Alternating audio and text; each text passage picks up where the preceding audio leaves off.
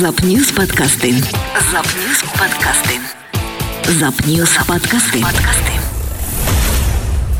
Всем привет, это подкаст на Запньюз. Привет, как дела? И с вами ведущие Даша Анциферова и Сашенька Молочная. У нас в гостях сегодня журналистка, в бывшем коммерческий директор одного информационного агентства, которого вы, конечно же, не узнаете нисколько в подтексте, ведущий специалист пресс-службы горнодобывающей компании, эко-активистка, мама двоих детей, чрезвычайно сильная духом и свободная женщина Лена Романова. Привет, Леночка. Привет. Как дела? Все хорошо.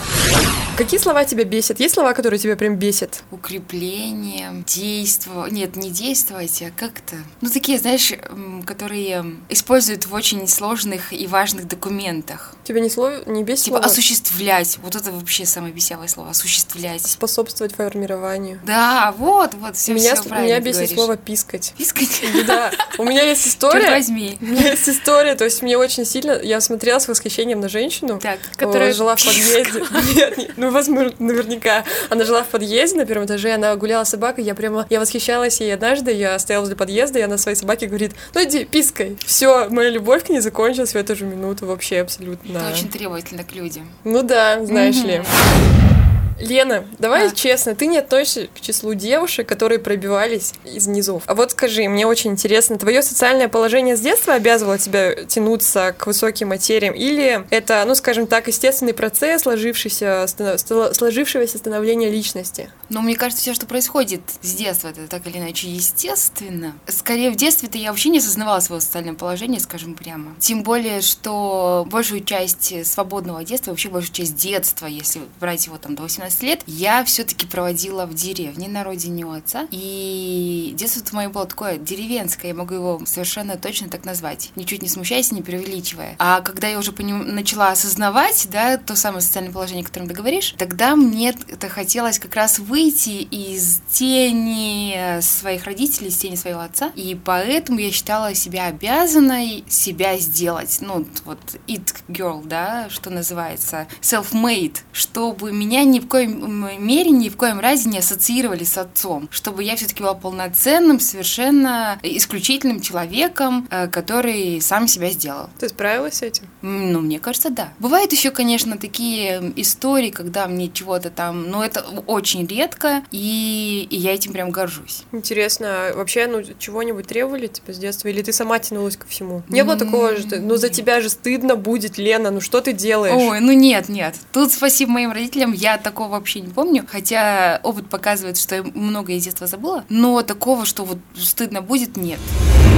У меня такой вопрос. Твоя работа, ну то есть деятельность, она очень разнообразная. На моей памяти я видела тебя в каких-то открытых полях, на каких-то заводах. Ты была старшим комиссаром, работала с детьми. Вообще, где ты себя нашла и нашла ли? Именно в профессиональном плане. А, Я ну, вот прямо сейчас вот к вам я пришла после одного учебного дня в школе НКО. У нас там учат быть экспертами, чтобы помогать некоммерческим организациям а, реализовывать проекты. И это третий модуль заключительный, а во втором модуле мы тоже очень много говорили про призвание и про то, а, общественная деятельность твое, не твое, и надо тебе это, не надо, и как выгорает человек, занимаясь очень многим, ну там, помощью в том числе, а, какими-то активными историями. А, И у меня, ну вот я все это рефлексировала, все это обдумывала, то, что мы обсуждали, и я пришла к выводу, что я не могу определиться между историей филологической, вот про тексты, про написание, про опять про тексты и истории э, педагогической, потому что с детства я мечтала быть учителем и все-таки пошла в педагогический вуз совершенно осознанно и училась на преподавателя совершенно осознанно. И тем не менее я не могу склониться ни в ту, ни в другую сторону. Вот если мне предложить э, пойти в школу работать, я не знаю, что ответить, потому что я очень хочу пойти в школу работать. Серьезно? Но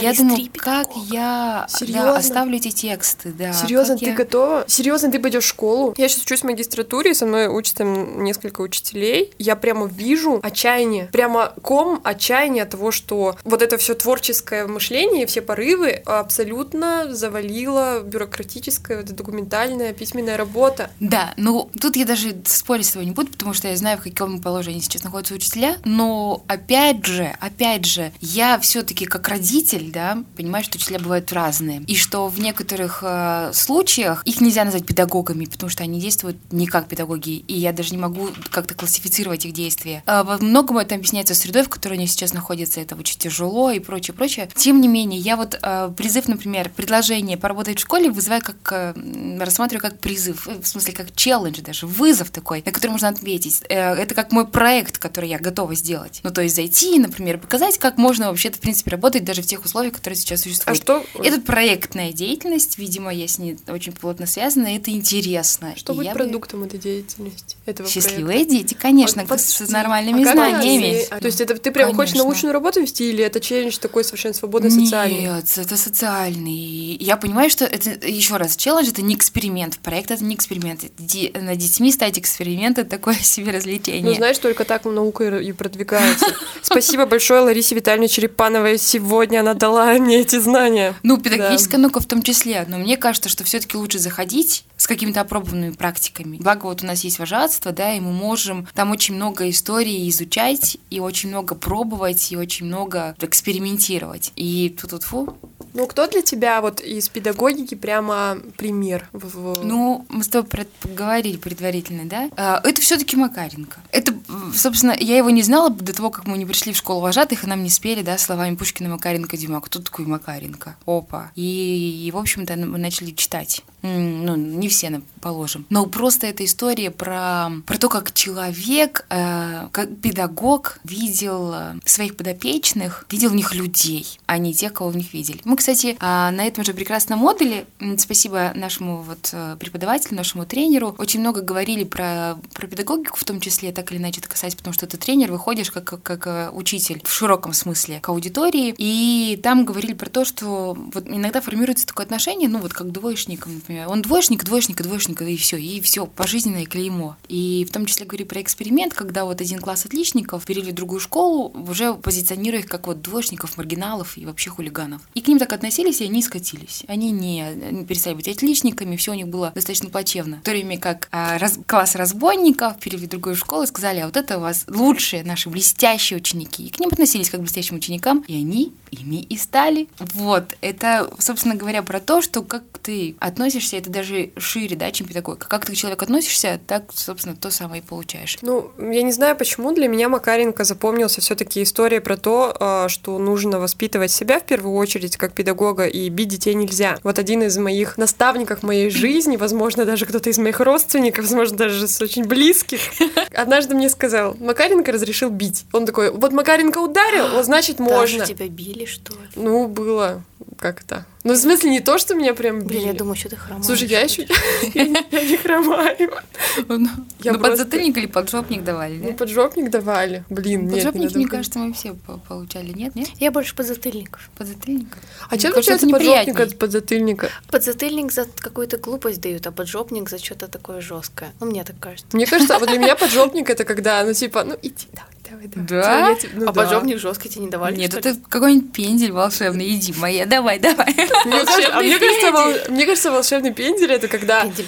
так, слушай, ничего не помогает, пошла вон отсюда, иди, вот тебе стакан воды, и вот сиди, занимайся. Не мешай. Не Ну, мешай. это вообще не волшебный. Что в этом волшебного? Волшебный пендель. Ну, я не знаю, но- Волшебный мне кажется, поджопник. Но волшебный, то есть слово волшебный несет такую оценочную окраску ироничную, то есть волшебный как бы в кавычках волшебный. Нет, я не права? Как А, но у меня нет, нет, у меня нет никакого такой, как кавычек никаких нет. Волшебный пендель это что-то тебя вдохновило, ну, подтолкнуло, пусть через боль, например. Ну, условную боль, конечно, абстрактную такую. ну, Какая в смысле, тебе пришлось абстрактная переда- боль? пе- пе- Это что? преодолеть. Ну, не знаю. Например, я боюсь публичных выступлений. Ну, блин, и нужно, нужно выйти и выступить. Это больно, это страшно. Я вот про какую боль. Это А как ты с болью борешься? э, какое? Физическое имеется? в виду? Так нурофеном, девочки. Ну. Да, Найз еще хорошая. Найз Это не. Пусть, пусть люди думают, что у нас вот спонсор это. Нурофен и Найз.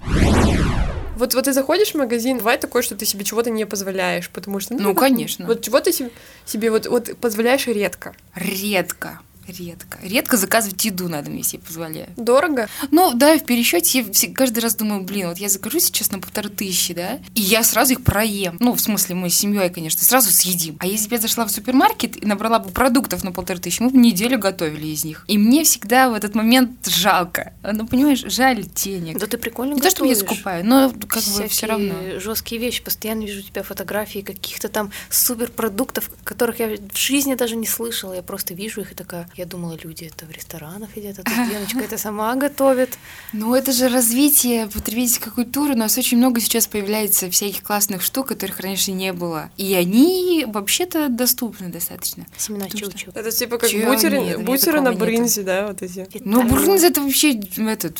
Смотря какую марку ты, конечно, покупаешь брынзы. И я даже не могу сейчас вообразить, что может дорого стоить. Ну, конечно, они стоят дорого. Они на верхних полках стоят, не надо их брать.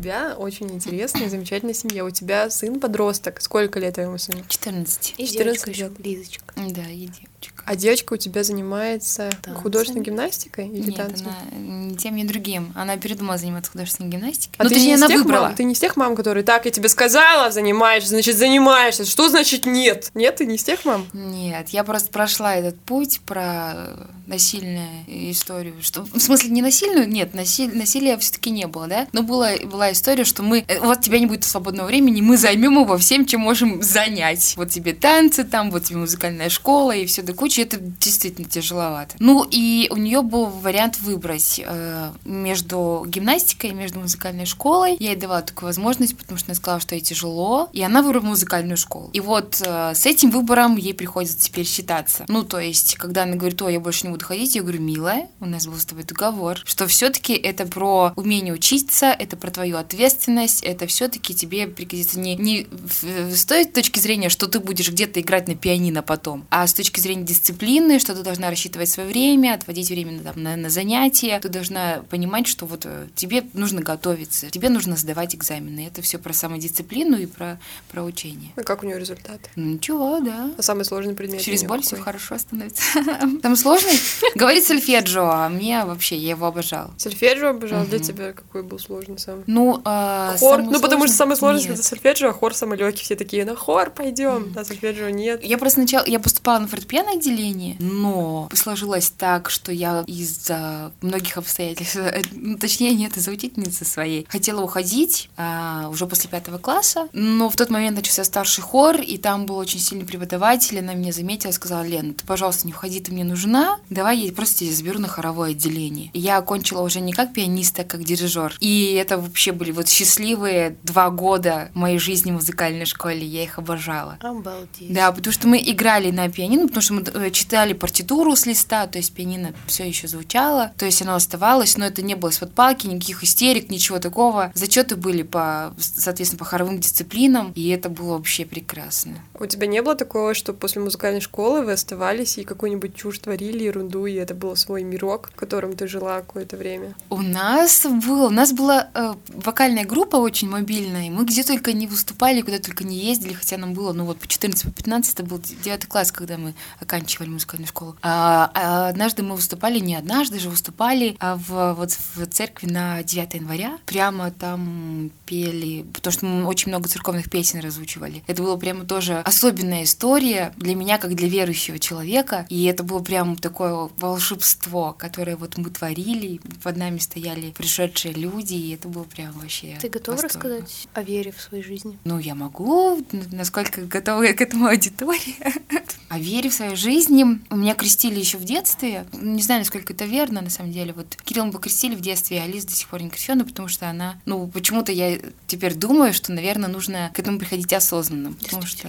Конечно. Но в моей жизни так сложилось, что мне а, мать, крестная мать, она невероятной энергетики женщина. Она меня очаровала, она меня вск- вскружила мне голову. И я вообще, мне кажется, только поэтому, да, вот период становления, когда я еще подросток и еще не знаю, хочу я верить или не хочу верить, осталась все-таки вере, потому что она была, ну, невероятной. Причем у нее какое-то космическое э, сочетание веры в Бога традиционно христианской и всяких суеверий, и она там может гадать на картах, картах, и она может гадать по руке, и вот все это в ней намешано, вся эта мистика, вот эта мистическая история, и она сама, как я не знаю, она ездила там в, в Монголию, она а, посещает Датсан, она знает очень много а, священников именно буддийских, и вот вот эта вся кипучая как бы религиозная история в ней, она меня, собственно, в вере оставила. А вера это вообще про что? Ну для тебя про защиту или как это бывает? Ну вот есть такое у одного из антропологов, сейчас не буду называть, потому что наверняка вру, что вера — это как э, способ контроля того, что мы контролировать не можем. Ну, типа мы немножечко ответственность свою передали, там вот, э, боженька, пожалуйста, мне помоги, и как бы отдали ему решение. Ну, это условный контроль, как будто мы взяли под контроль то, что происходит. Но, но мои отношения с Богом, они, я в смысле их чувствую. Мне кажется, что они есть, и он мне отвечает, а, потому что он, я никогда не остаюсь прямо вот, когда кажется, что все конец, и, и, и вот оно дно, и здравствуйте, и, и мне уже не хочется ни, ни вставать, ни лежать, ничего не хочется, и кажется, что вот в этот момент я и должна умереть, но почему-то не умираю, я к нему обращаюсь, и, и, и он помогает. Ну, мне это кажется, помогает. Плюс он меня воспитывает. Каждый, такими очень, не знаю, мелкими, скажем так, наказаниями. Мелкими это слово такое, может, не очень адекватное, но все-таки он меня воспитывает. И это, знаете, как есть такая тоже примета про икоту, типа ты икаешь, значит, тебе кто-то вспоминает, вот вспом... подумай, кто тебя может вспоминать, и икота, если ты угадаешь, то икот пройдет. Знаете такую примету? Вот она со мной работает всегда. Ну, правда, я вспоминаю, у меня просто проходит. Да, да, и, и, я, и когда что-нибудь такое случается, я думаю, господи, это ты мне что ли за вот это? И он, и все, все становится на свои места. Типа связь с кармой какая-то. Да, да, мне кажется, да. И вот пр- прям, прям правильное слово, да, которое вкрутилось мне на языке, но никак не я его не озвучила, это больше про карму. А вот я считаю, что всем все воздастся и воздается. Ну, карма это не, по, не про православие. Совсем, да, но Бог как карма, Бог как, как высшая карма. сила. Угу. То есть всем все воздастся. Ну, карма это не и воздается. сила, это совершенно другое, мне кажется. Ну, Может, я не Это прав... вот моя вообще совершенно Хорошо, трактовка, поэтому здесь как бы а, срединное звено или посредническое звено в виде церкви, оно для меня значения не имеет. Оно уходит на второй план. Ушло. Когда-то было значимо, но случился вот произошел случай в, в храме нашем, который из-за которой я не потеряла веру в Бога, но веру в церковь как институт а, я потеряла. Что-то коммерческое, да? Да, совершенно дурацкая история. Привезли вот мощи, и там стояла огромная Матроны очередь к московской, да? Ну, а у нас мощи всегда были в храме и есть, на самом деле. Огромная очередь, и все вот, в общем-то, стояли, и я тоже стояла, и просто вот подъехали какие-то ребята, значит, на, на семья на большом джипе, а, подошли там к священнику что-то там они обсудили, и он мимо все очереди их проводит, очередь отодвигает, мощи открывает, там они прикладываются к мощам, мощи закрывают, и они уходят где-то что-то там еще беседовать. И, в общем, я развернулась и ушла из этой очереди, потому что я подумала, что это супер странно. Это то, что мы перед Богом мы все равны, перед Это нет. было для меня считается неприемлемым поведением своими детьми такое. Вот есть такие жесткие моменты, э, когда ты вот так вот как-то, не знаю, пугаешься своих детей, или дети пугаются тебя, когда ты можешь прикрикнуть, или ты... Вот у тебя есть, может быть, какой-то э, топ-5 правил, то, что ты с детьми никогда не сделаешь, то, что там, не знаю, ты никогда не будешь им покупать сладкое, если они там получат пятерку или что-нибудь такое. Ну, я никогда... Давай, я, я считаю. Да, я никогда детям не скажу, типа, ну и все, тогда уходите. Ну, даже, блин, так, наверное, детям вообще никто не говорит. Ну, да, что-то, что, что можно расценить, как будто бы я, знаешь, их выгоняю. Вот, вот такого никогда. Потому что мне, я, опять же, очень смутно это помню, эту историю, но я помню, что я собиралась из дома уходить. Я ждала, что мне скажут, Лена, не уходи, ты что? Но такого не было, и мне было страшно выйти, и поэтому, мне кажется, я осталась. Это, видимо, было кто кого переспорит, или кто кого... Я, я очень смутно сейчас вспоминаю, очень смутно, но я помню, что я стояла в прихожей, и я пальто голые, ноги и ботинки, и я вот схватила за дверь в рыданиях и ждала, когда мне скажут, ты что, с ума сошла, мы тебя вообще любим, Обалдеть. куда ты собралась? Я хотела уйти, а этого не было. Да, этого. И я ждала, ждала и понимаю, что, блин, если я сейчас, я же сейчас открою, и а ничего не происходит, мне же придется уйти. И в этот момент я сама испугалась и никуда, конечно же, не ушла. Ну, тут, видимо, кто кого перетерпел. А вот я не хочу, чтобы такие ситуации с детьми не, кажется, чтобы у них вообще возникала какая-то мысль, что, что я могу их выгнать или могу как-то, чтобы они, и, и, им нужно было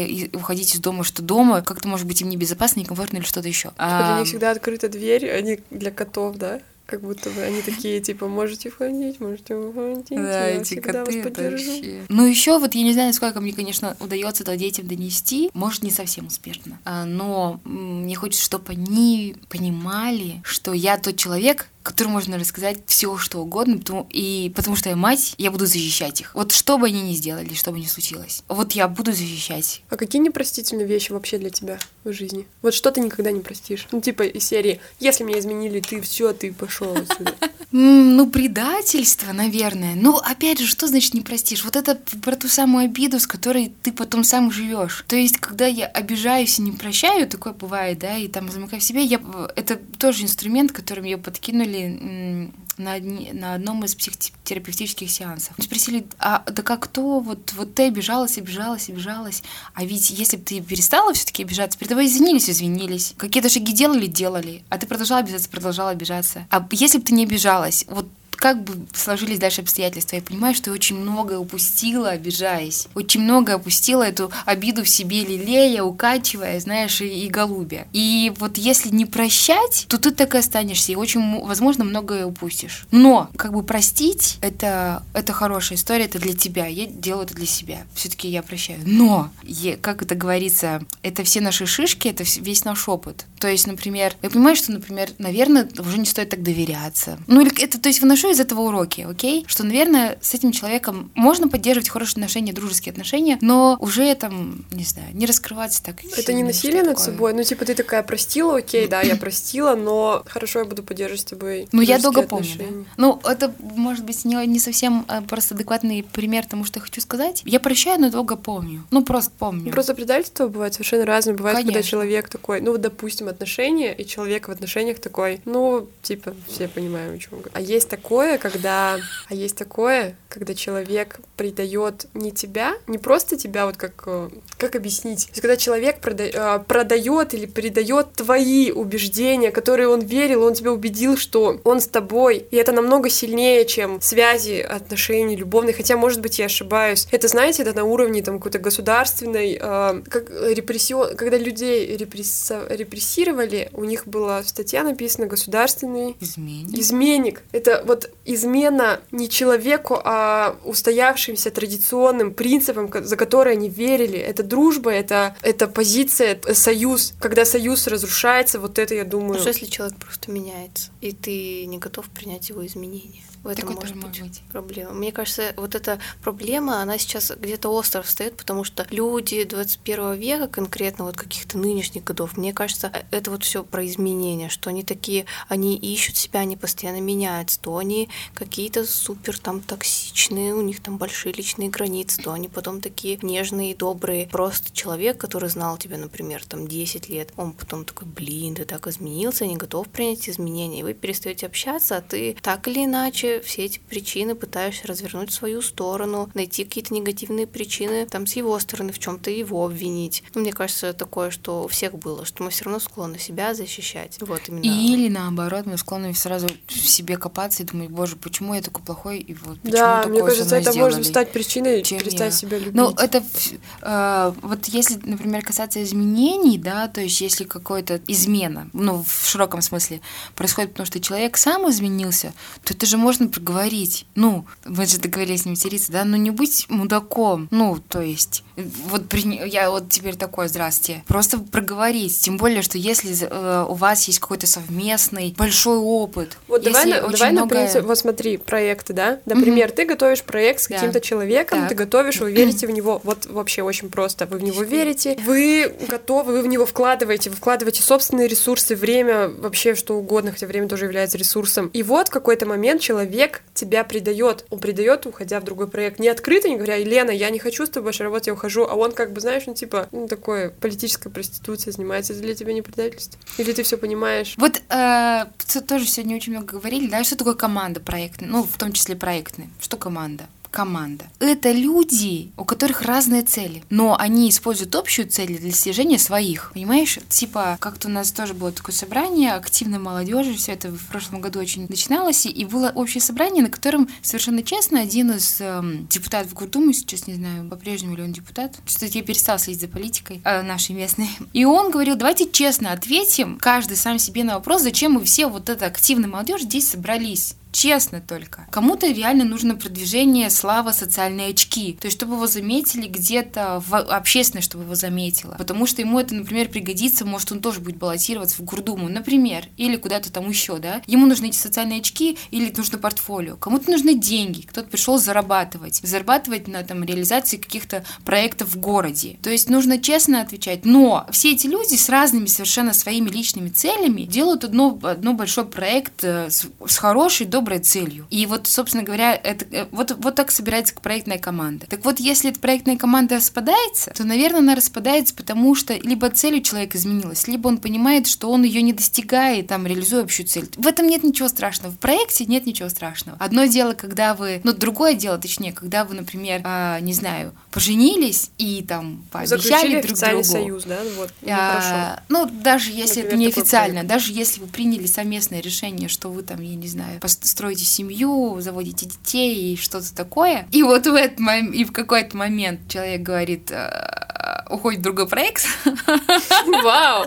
вот это такой себе, знаешь, такая себе история. А вот именно в деятельности, в смысле в бизнесе или в каком-то, ну вот я имею в виду профессиональной истории, менять проект это не так Вот я не совсем согласна на самом деле, потому что э, в отношениях чувств и эмоций, что касается, ты не всегда можешь собой управлять, потому что создавая союз и заводя вот эти отношения, строя социальную- новую социальную ячейку, ты не можешь иногда управлять тем, что ты просто перестал любить человека, и ты просто уходишь. Если ты останешься, то, ну, как правило, часто бывает, то есть это токсичные отношения, разрушение внутри, вот э, любых вообще взаимосвязей, которые между вами остаются. А что проще простить? Несчастливые дети. Лучше уходить, я Нет, считаю. ну Нет, ты- я имею в виду уход в другой проект простить или, например, уход из семьи простить, потому что вроде бы мы говорим, что так безобидно уйти в другой Всё проект и все такое, наверное. а вот если человек, он, он же не- вот не Ну контролирует. подожди, ты говорила, что он уходит в другой проект, ни слова не говоря. Вообще... э, Нет, ни, ни слова не говоря, он как бы с тобой сейчас, но и в то же время в другом проекте. То есть он уже, он знает заранее. То есть это не, не его спонтанное решение, что вот, я решил, знаете, как э, как детская игра, Ага. я хочу уходить, все, я ухожу, а типа я здесь и там. Но знаете, такое, что-то подлое, когда он тебя использует, он сейчас тебя использует и используем, то есть это твои собственные ресурсы, твои мысли использованы где-то в другом месте. И возможно, что тебя бросят сейчас, а там, там будет развитие. Не, ну это, конечно, подлость. Это, Это, знаешь, подлость. это типа вот ощущение здесь, не- здесь не про то, что типа конкретная ситуация, э, вот я была и был другой человек, и вот выбрали другого, а тебя просто ты как бы износил себя впустую, ты тратил, ты восполнял что-то, а вот этот сосуд, который ты восполнял, вы не вместе спили, а он был спит кем-то другим. Здесь про это. Ну, это, конечно, про подлость. Но если мы возвращаемся к вопросу прощать или не прощать, ну, это каждый сам решает. Я вот говорю, что, что иногда в обиде очень тяжело находиться. М. Очень тяжело. И, и э, прощать можно не для того, чтобы ему стало полегче жить, знаешь? Типа, я тебя простила, живи, все, все в порядке. И он такой, о, Слав, просто камень с души сняла. Нет, это для себя, чтобы это с собой не носить, чтобы это не таскать, и это тяжело. То есть можно, конечно, где-то там побежаться и, не знаю, обвинять, но сколько-то, сколько тебе необходимо времени, чтобы пожалеть себя и повосстанавливаться, да, и как-то что-то такое. Всегда и все, мне потом так было всегда обидно от фразы. Ну давай, ну типа ты плачешь, плачешь, заливаешься, тебе больно, тебе сейчас больно, Ага. и тебе говорят, ну иди пожалей себя. Да я себя не жалею сейчас, я страдаю. То есть я сейчас переношу эту ситуацию, почему вы так говорите? Я ее переживаю, я ее так проживаю. Да, проживаю, вот правильное слово. Вот, мы начали говорить об этом, хотелось бы немного конкретизировать. Встречая человека, рождая человека, встречая, рождая, все на это можно остановиться. Я не знаю, к чему она уйдет. Классная история. А мы, то есть, имея собственный опыт и собственные, соответственно, как сказать, ну вот корявости, сейчас скажу, ошибки собственные сейчас. Травмы. Травмы, психологические травмы. И мы, то есть, не только себя приносим в эти отношения, и, ну, то, то есть, Да. воспитывая, но еще и эти травмы. Весь этот травматичный Мгм. багаж. Да, на балочке, знаете, такой пакетик Да-да-да. типа висит. Типа, привет, это У кого-то тебе. это чемодан на колесиках. Кто, кто-то, а вот мои тараканы, кто-то, здравствуйте. кто-то сначала приходит в отношения, а потом курьер привозит эти чемоданы. И там- я не тоже извините. Я не И оплачивала. ты такой стоишь с этим, Ты такой, «Delivery Club, алло, ты чемоданом делаешь?» Когда разгружать знаешь, будем? Типа, а никто даже не хочет их разгружать, да. И ты такой, блин, меня опять бросили.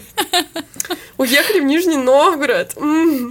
Что такое? Ой-ой-ой. Так вот, как победить вот эти все предрассудки и, и как ты побеждала их? И вообще вот ты очень интересная девушка, у тебя наверняка были крутые отношения, уверенно, интересные, необычные, классные. И о каких бы ты рассказала? Типа втроем. Типа чего? Да это Саша шутит. Он просто, я думала, мы втроем. И типа подкаст на самом деле нет подкаста. Олег уходит. Да. Мы остаемся.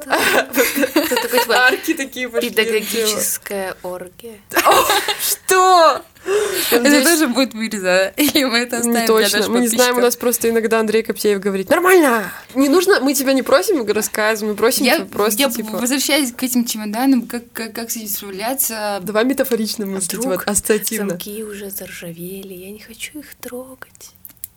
Придется срезать эти замки нахрен. Я сейчас, вы слишком э, иносказательно говорите, я не совсем понимаю, что Тебе имеется в ты виду. готова этим делиться или нет? М? Вообще, ты, ты сейчас забыла про эти проблемы, ты готова к ним никогда не возвращаться? Или они для тебя... Мы сковырнули что-то? Нет. Ну ладно.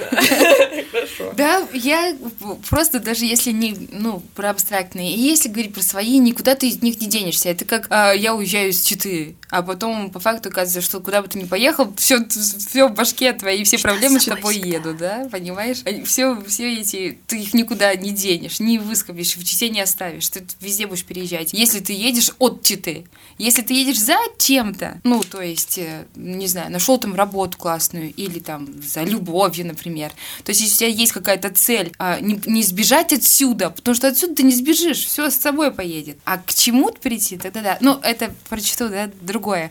Я к тому, что в любые отношения ты заходишь с вот этим всем.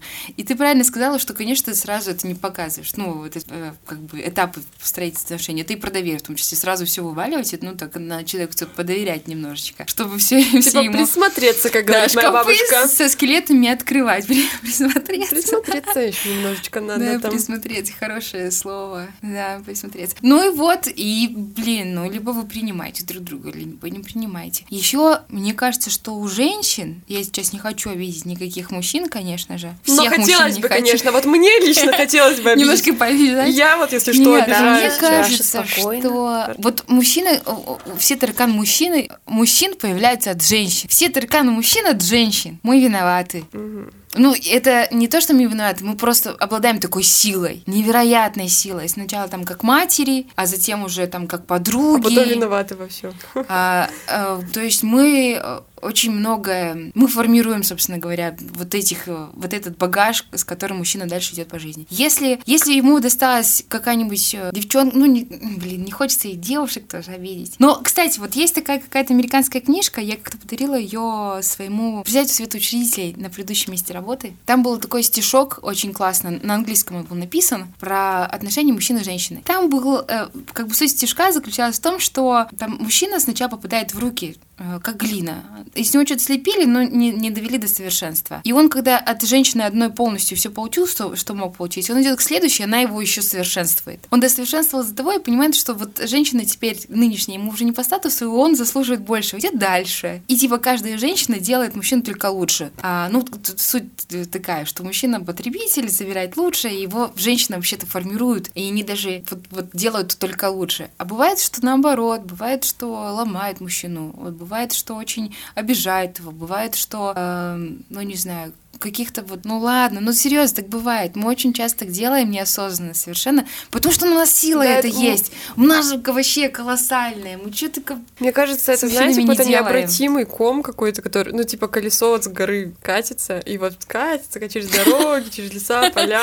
там ветки какие-то себе собрал, катится, катится. Это типа, знаете, мальчик и женщина, мальчик и женщина. Что, мальчик и женщина? Нифига себе, слышали? Вау, я же говорила, какой бред они несут, особенно Романова. Ну, В общем, я это о том, Я что... к тому, что у нас, прости, пожалуйста, эти любви очень, Внимание. очень, о- мы очень сильные, очень сильные. Мы даже иногда не осознаем, насколько. И вот Я это о том, что у каждой девочки и женщины, которая внесла свою долю формирования мужчины, Да. да, энного, скажем так, и был папа, или был мальчик, или был какой-то сосед, который когда-то что-то ей тоже, возможно, как-то какой-то... конечно. И я Ну, говорю, что это конечно. просто колесо, которое катится с горы, блин. И Я всех по почему-то- тебе Мы все в этом колесе. Захотела сделать вставку недавно в комментариях. Мгм. Я очень люблю читать комментарии, потому что у меня нет возможности познакомиться с каждым человеком на Земле. Через комментарии я могу хоть как-то немножко, совсем немножко в их мир проникнуть. И вот один человек, один парень э, в каком-то там посте, я не помню, там что-то было, что-то про женщин связано. И он говорит, знаете, у меня появилось такое ощущение, что мужчинам сейчас объективно не с кем встречаться. Сейчас осталось только два типа женщин. Колхозницы и тиндер-утки. И нам, пацаны, просто Подождите, а где женщины с небритыми подмышками? Это колхозницы? Мне кажется, они очень продвинулись, нет? Ну, типа, реально, я его не поняла. Я настолько стригерила, хотя не то чтобы жесткая фемка. Я говорю, Вау, А- что ты сейчас было? Ты сейчас что сделала? Что? Что ты сейчас сделала с пространством этими словами? Ты сказала, я не жесткая, фемка. фемка, феминистка, типа? Только ты сказала фемка? Да. Мне кажется, ты сейчас немного оскорбила феминисток. Не-не-не, почему и нет? конечно. Фемка? Распространенная история. Я не слышала. Вот. И потому я... что я мало читаю, наверное. комментариев почитай. Ну да. Я, в общем, спросила у него, а какие вот типы мужчин есть? Какие ты видишь типы мужчин? Он сказал, «А, братки, белые воротнички и творческие маргиналы. Я О, говорю, боже. извини, пожалуйста, среди женщин разве нет творческих маргиналов? И вообще все в таком духе. И мне что-то показалось, что здесь запахло каким-то, ну... Сексизмом? Нет, плохим опытом у него. Конечно, Ну, типа, конечно. это история про его плохой опыт, что у него там не вышло, и он теперь говорит, что есть колхозницы и тиндер, утки. Ну, извините, а в кого влюбляться тогда? А в кого влюбляться из братков, белых воротничков и творческих Мне маргиналов? кажется, мне кажется, это не самый выбор. не те же. Да, а люди, которые в чите, типа, в кроссовках и с подворотами, и без всяких вот этих вот подштанников ходят, это вообще что за класс парней? Я так хожу. Что это за класс парней, Елена? Я не знаю. У меня нету классификации, серьезно. Нет такой. У меня я не могу сейчас разделить вам. Если вы скажете, предложи, пожалуйста, свою классификацию мужчин, я так не смогу сделать. Тоже на одном из сеансов меня спрашивает а, врач, ну вот что тебя привлекает в мужчинах. А, мы там очень обсуждали мужские качества и женские качества, потому что я никак не могла отнести качество ни ну какое-нибудь человеческое ни в одну ни в другую сторону. Мне казалось, что они всем свойственны. Ну я просто не могла это поделить. И- меня, в общем, врач меня подталкивает э, к вот э, к названию мужских качеств, к перечислению мужских качеств, потому что я не могла классифицировать. Ну, в смысле, а соотнести какое-то качество конкретно мужс- мужскому или женскому. Что тебе нравится в мужчинах? Он меня спрашивает, и думаете, что я вот ему ответила. Первое, что пришло мне в голову. Ответственность. А, душа, А, сила. Нет, я сказала чувство юмора. Ого, Чувство точно, юмора. Парни же шутят иногда. Понимаешь? Я, я забываю. Он говорит, ну, чувство юмора, конечно, нельзя отнести к мужскому качеству. В смысле, это и мужское, и женское, общечеловеческое качество. И женщины обладают чувством юмора, кажется, мужчины обладают чувством юмора. привлекательнее смотрится, как, типа, раскрывается аромат Может. на человеке. Но Потом он кажется. спрашивает еще, я говорю, там, я не знаю, ну вот там, пересяг какую-то ответственность или что-то. То есть, и, и поэтому я не могу выстроить мужскую классификацию никак. Ну, потому что в, в любом мужчине, творческом оригинале, бу- будем использовать вот ту странную классификацию из комментариев, да, или в братках, у них это чувство юмора есть. Ну, в смысле, может, легко может быть. И, и что тогда? Я все еще думаю, что Никак я классификации к характеру отнесла душ- душу. Мне кажется, что мне пора домой сейчас. Я что-то потупливаю. Я к тому, что нельзя сказать, что вот я люблю мужчин, относящихся к вот этой категории. Нет. Так, естественно... Не, не так невозможно сказать. А, Если мужчина обладает набором качеств, которые меня привлекают, он может быть хоть откуда вообще. И так часто и бывало. Ну, так все таки вот... Самые прикольные отношения. Да, вопрос. Что такое прикольное? Ну, Ты что вкладываешь? Типа ты вот прикольное? прям вспоминаешь, Типа, такая, боже Ой, Ой, я все было, отношения так вспоминаю. Их Ой, много было. было? Ну, отношения, вот есть все-таки отношения, да? Ну, типа, То ну, немного. Ну, вот прям, ну, больше. Я, я, я не знаю, у меня очень жесткое мерило, я вообще не хочу даже Мерило. об этом вспоминать. Мерило такое именно временное, потому что для кого-то там... и- 10 и 12 И лет. два месяца это отношения. Ну нет, два месяца все-таки. Нет, ну конечно, это какие-то отношения, но э, такое. Ну, типа, вот для меня, я сейчас подумала, отношения делятся несколько типов. Это когда ты такой встретился, вы закружились в этом танце, вас унесло куда-то, а потом ты такая стоишь одна. Типа как «Ой, курортный что это было такое? Ну да, и такие отношения, когда, так, здравствуй, сейчас мы начинаем жить вместе. Это мои носки, это кухня. Давай начинай. А я буду заколачивать доски. А я пойду куплю, блин, этот ферри. Им посуду моют, прикинь, его тоже нужно покупать. И, м- и масло. И соль. И, и еще, знаешь что? Еще мы сексом с тобой должны заниматься. Так-то. Ну, Так-то да. И, и вообще это, да, и это надо. То есть в смысле не хочу? Ты что хочешь, чтобы я несчастливым остался А сейчас? дети? Ну, у нас с тобой планы вообще-то должны быть. В смысле не должна? В смысле я тоже должен? Ищем Даше мужа, она хочет сказать. Вот что Даша хочет сказать. Нет, на самом деле, вот, кстати, Андрей Коптеев мне сегодня сказал, что я себя позиционирую как свободная девушка, которая ищет мужа. Нет, ничего подобного. Вообще забудьте. Ты не свободная или ты не ищешь? Я не хочу замуж. То есть у меня нет такой сейчас... Нет, не в смысле я не хочу замуж. Кстати, очень опасная фраза. Да. На самом деле. Прямо такая... Очень привлекательная. Для Бога. Для бога.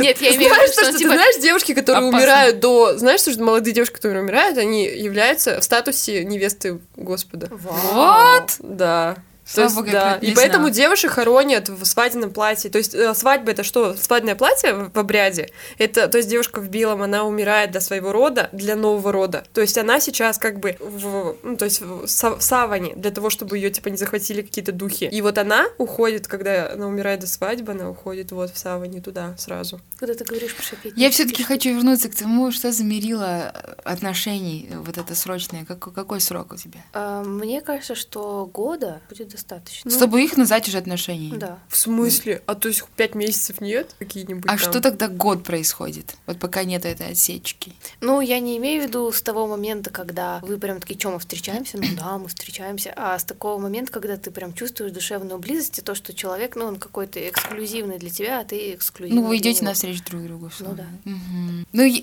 я говорю, что немного отношений, вот опять же, если считать годами, тоже их было немного. Лен, тебе разбивали сердце? Конечно. А ты? Все время. Все время разбиваешь сердце? Я вот сейчас вспоминаю, когда мне разбивали сердце, и не могу вспомнить. Ну, в смысле, окей, не все было гладко в отношениях. Я еще люблю пострадать, честно говоря. Ну, Это честно. прикольно, я, Я люблю как-то так загнаться, знаешь. люблю загнаться. Ну, и, не- и немножечко пострадать. Но мне это нужно. Ну, То есть, ну вот есть люди, которым состояние вот это тяжелое немного такое пограничное, но позволяет именно в, творить. В, в- в- в эмоциях, да. То есть это не, не про то, что я хочу, чтобы у меня все вдруг какой-то ужас случился на работе, потому что я люблю пострадать. Нет, не, не такое, конечно. А просто вот в отношениях, когда есть какой-то, ну, кризисный момент или ссора, мне хочется это прожить. Я прямо в- находясь как бы вот прямо сейчас испытывая несчастье, когда оно заканчивается, я балдею просто от того, что оно случилось. И мы это пережили. А, И, и это, в смысле, мы пережили вместе и остались, и сохранили, и стали, может, крепче. Приведи пример, пожалуйста. Я просто сейчас словом несчастье очень много нафантазировала себе в голове. Ну, пример. Пример, когда вот а, ваши отношения только начинаются, а, и вы еще находитесь в таком вот, ну, прошло там пару-тройку месяцев, наверное, ну, месяц четвертый. Ну, это тоже, все это понятие временные очень условно, у кого-то быстрее может наступать, да. А, и, и вдруг происходит ссора, обычно это на, на пустом месте или все-таки не на пустом, да.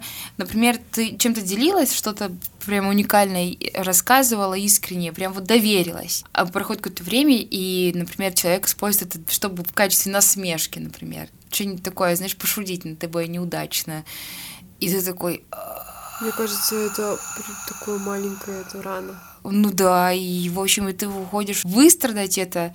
Э, И вот каждый раз, как бы, самое сложное, вот почему, например, отношения заканчиваются. Вот я не могу сказать, что мне сердце разбили, но э, почему отношения заканчиваются, когда человек вместе, когда ты начинаешь страдать, когда тебе плохо, делает как? Хлопает дверью. Вот хлопнуть дверью, уйти в момент, когда я в страданиях, для меня это просто Оставить. Вот это и есть оставить вместо да. того, чтобы мне даже ничего говорить не надо, и может даже прощения просить не надо, может быть даже я сама в этом во всем виновата, ну сгрести там в охапку и просто посидеть со мной, обнявшись, вот это, наверное, то, чего я хочу. Ну, по крайней мере, не уходить, только не уходить. Самое жесткое, что тот человек, который ушел, он не стоял и не хотел, чтобы его оставили. Вот он просто избавился от этой истории. ситуации, да. Мне кажется, он просто сам не захотел принимать ответственность вот сейчас. В эту секунду он хотел просто избавиться. Наверное, не могу сказать, что это прям разбитое сердце. Но вот из-за этого мы могли там Я думаю, это расставаться. относится э, к серии стоп-ситуаций, которые заставляют тебя задуматься, нужны ли тебе такие Вот. отношения. И вот когда вы говорите, может, нам луч- лучше расстаться, а в итоге договариваетесь из-за того, что вы не расстаетесь, и потом оглядываетесь, смотри, мы с тобой уже вот это прожили. И каждый раз, подходя к какой-то кризисной ситуации, вы уже можете перировать. Слушай, ну мы вот это с тобой пережили, и вот это тоже пережили, и с вот этим справились. Неужели мы с вот этим сейчас не справимся вместе? Вот я не совсем понимаю, вот А? это, знаешь, пережили. А Пережили чего? это когда оба поняли, или это когда один сглотнул, а другой в это время ушел, и вроде бы как забыли об этом. Нет, когда уходит, я говорю, что это для меня очень принципиальный вопрос, вот только не уходить. То есть, если Я человек ушел, это даже это все, это конец. Ну, это да, это, это значит, что ему не очень-то ценно то, что происходит. А если кому-то не очень-то ценно, что происходит, то, то зачем? Это серия, когда ты говоришь, что все, мы расстаемся, ты, ты меня оставляешь, и человек тебе такой, чё, ладно, я спать пошел, да? Вот Ну, это не та серия. Когда ты говоришь, что все, ты мне бросаешь, он говорит, да. А, вот это- блин, точно. вот это Такая дверью. серия. Вот это хлопнул дверью. А я думала, это когда ты такая, боже мой, я А он босса». пошел? а он Ну, такой, нет. он такой, и уходит, такой, просто дверь закрывает, нахрен, нахрен, я пошел с друзьями тусоваться. Нет, он должен ответить обязательно. Типа без И ответа он не говорит, ты чё? Конечно. Ты что, совсем дурочка? Какое бросание? Давай в этот, решим с тобой, что ты сейчас успокоишься. Я тебя не бросаю. Я тебя не бросаю. А тебе бывает стыдно за себя когда-нибудь? Ну, типа, знаешь, когда А, ну, ты что-нибудь наговорил, ты такой, блин, боже, Ну, это конечно. была я. Ну, Когда типа, прямо хочется под Ты- землю провалиться ты так сейчас. спрашиваешь этот вопрос всегда, будто кто-то скажет, ой, да нет, да мне пофиг, что скажут люди, я независимый, хотя у нас недавно был такой гость. Мгм. Нет, мне бывает стыдно, бывает. Блин, все-таки стыд это такое очень сильное чувство. Сильное вообще. Я могу чувствовать, испытывать вину. Ну, думаю, блин, вот здесь я накосячила. И мне не то чтобы стыдно, я знаю, что я накосячила, и мне хочется это исправить, извиниться, исправить и жить дальше. А стыд это прямо такое, прямо очень жестко. Но, конечно, бывало. Бывало. Ну, прямо вот ситуация, когда прям тебе хочется вообще провалиться сейчас под землю. Вот прямо сейчас, а вокруг так много людей, а провалиться некуда, а земля такая прочная. И как ты вот, какие у тебя, ну, вот наверняка за период твоей профессиональной деятельности, жизненного опыта достаточно богатого, я считаю, наверняка у тебя какие-то существуют лайфхаки, во время которых, ну, то есть с помощью которых ты можешь, ну, скажем так, обороняться от таких сложностей внешних и внутренних. Вот если, короче, а закрываться от своих чувств, то они, они, короче, не про- ты их не проживаешь, они не проходят, и они в тебе живут, и, и когда-нибудь они с тобой что-нибудь сделают. Они такие, как вахтерши Ну да, такие. ты такая, Я здесь. а, я да, она никуда. Если ты не проживешь, а просто такая а, подавила в себе, не прожила, подавила и припрятала и такую коробочку накрыла крышечкой там цинковой, например, то это все равно в тебе осталось, и когда-нибудь одна эта крышечка подлетит, и будет только хуже. Поэтому чем раньше ты проживешь, чем раньше ты примешь, блин, этот стыд, и перед всеми вот, вот как этот в «Игре престолов», можно это здесь говорить? Вы смотрели «Игру престолов» или Да. нет? Это Ну, не вот реклама про- «Игры А престолов». что там? А подождите, а что там было? Ну, такое? когда вот она проходит, Серсея проходит голая перед всеми, вот она, Это, да, это очень сильный вот, момент. да, и- Она победила прям вот это... да. понимаешь, она прожила. А если бы она там, я не знаю, вся заскукожилась и такая, я закрытая, и все, и, и опустила голову и спрятала, то, блин. Ну, в общем, я к тому, что лучше прожить, лучше смириться, да, вот, блин, я сейчас капец. Все видят мой стыд. Это принять и осознать. Я живу с этим каждый раз, когда краснею. А я краснею практически всегда. Поэтому ты носишь И красное вообще платье. так про любую да. вообще эмоцию. Ее лучше, чем быстрее ты ее выдашь, чем быстрее ты ее проживешь, тем она меньше тебя будет тревожить дальше.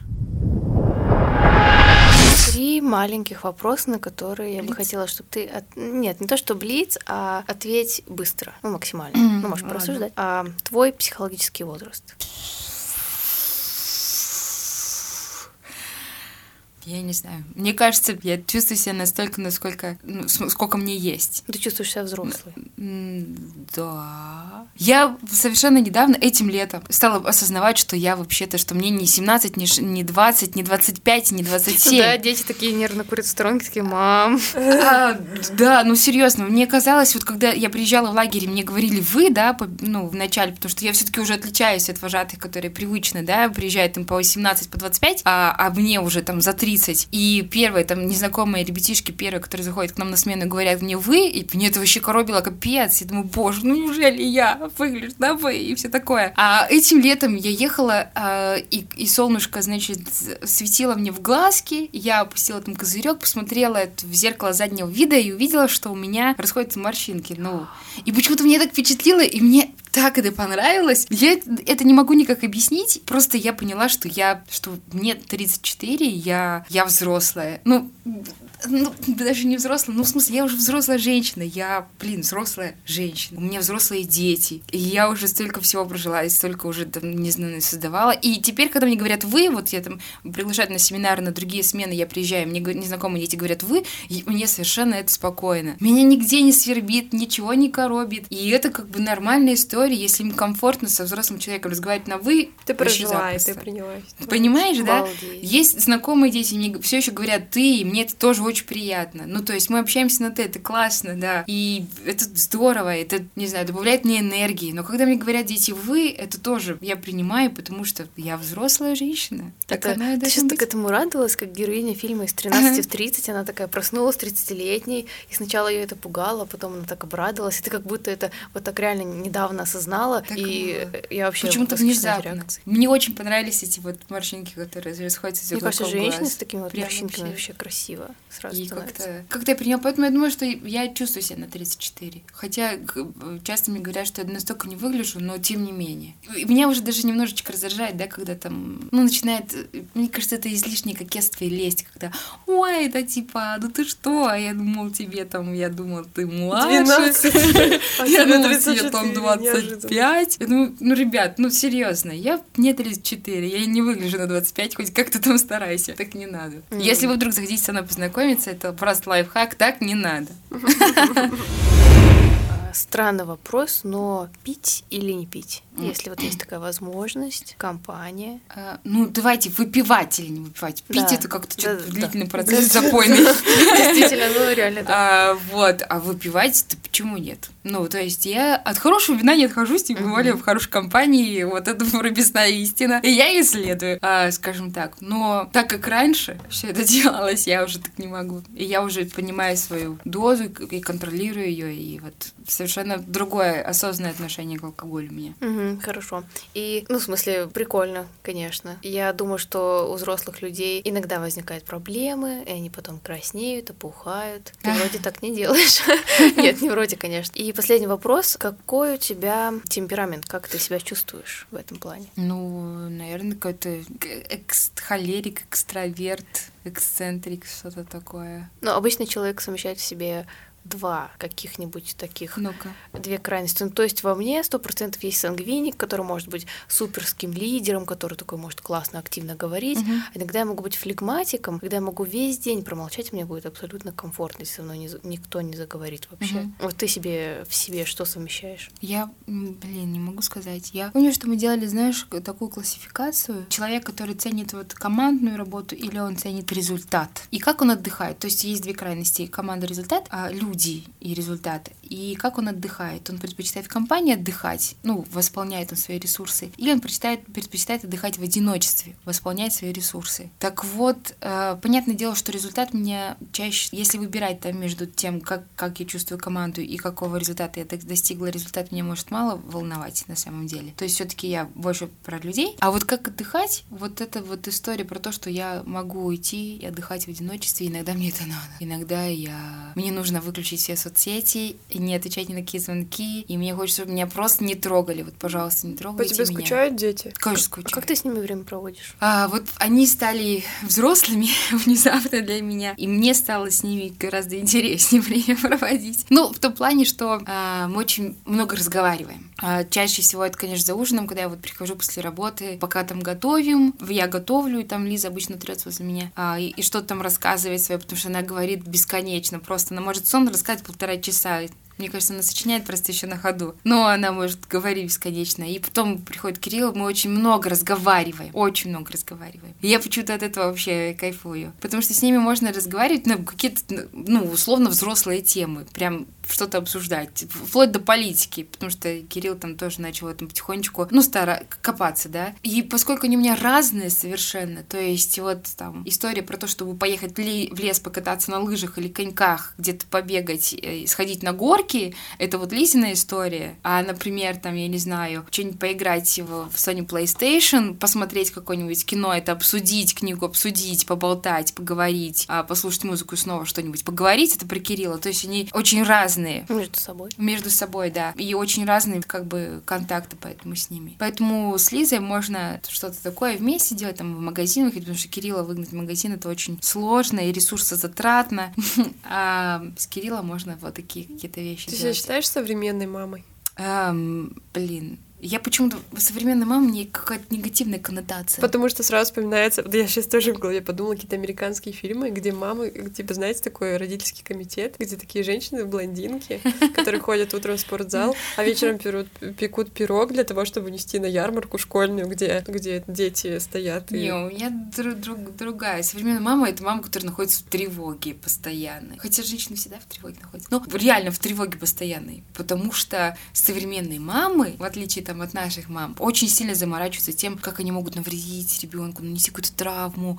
И вот, вот это все у нее в И башке. травмируют учителей, которые... Понимаешь? Замечали, что сейчас очень часто мамы обращаются к учителям, и, кстати, ну, надо сказать, не всегда, ну, знаете, там, субординацию учитывая, да, и вообще статус учителя, как педагога, и вообще, там, не знаю, на- наставника своего ребенка, и очень не- нехорошо себя ведут, и вообще поступают не очень хорошо, потому что, ну, защищают ребенка в правах, ну, там, в глазах учителя. Прям, ну, вот агрессивно, это очень часто. Вот, к сожалению, многие Так вот же не знают. недавно новость, чуть ли не запнюс была, да, где какая-то девочка нажаловалась на учительницу, что она встретила ее в отделе белья. И теперь все, видите ли, ученики, которые были в этом торговом центре, знают, в каком белье будет учительница. И мама этой девочки нажаловалась на учительницу. Ну, это же бред. То есть это история про то, что, ах, блин, разврат, мои дети будут развратны, если будут знать, в каком белье учительница ходит. Ну, то есть вот мать в тревоге постоянно. Типа учитель не человек, да, вот он не имеет права на свою собственную вообще там Ну, личное есть какой-то пространство. хэштег, там что-то про учителей, где там что-то там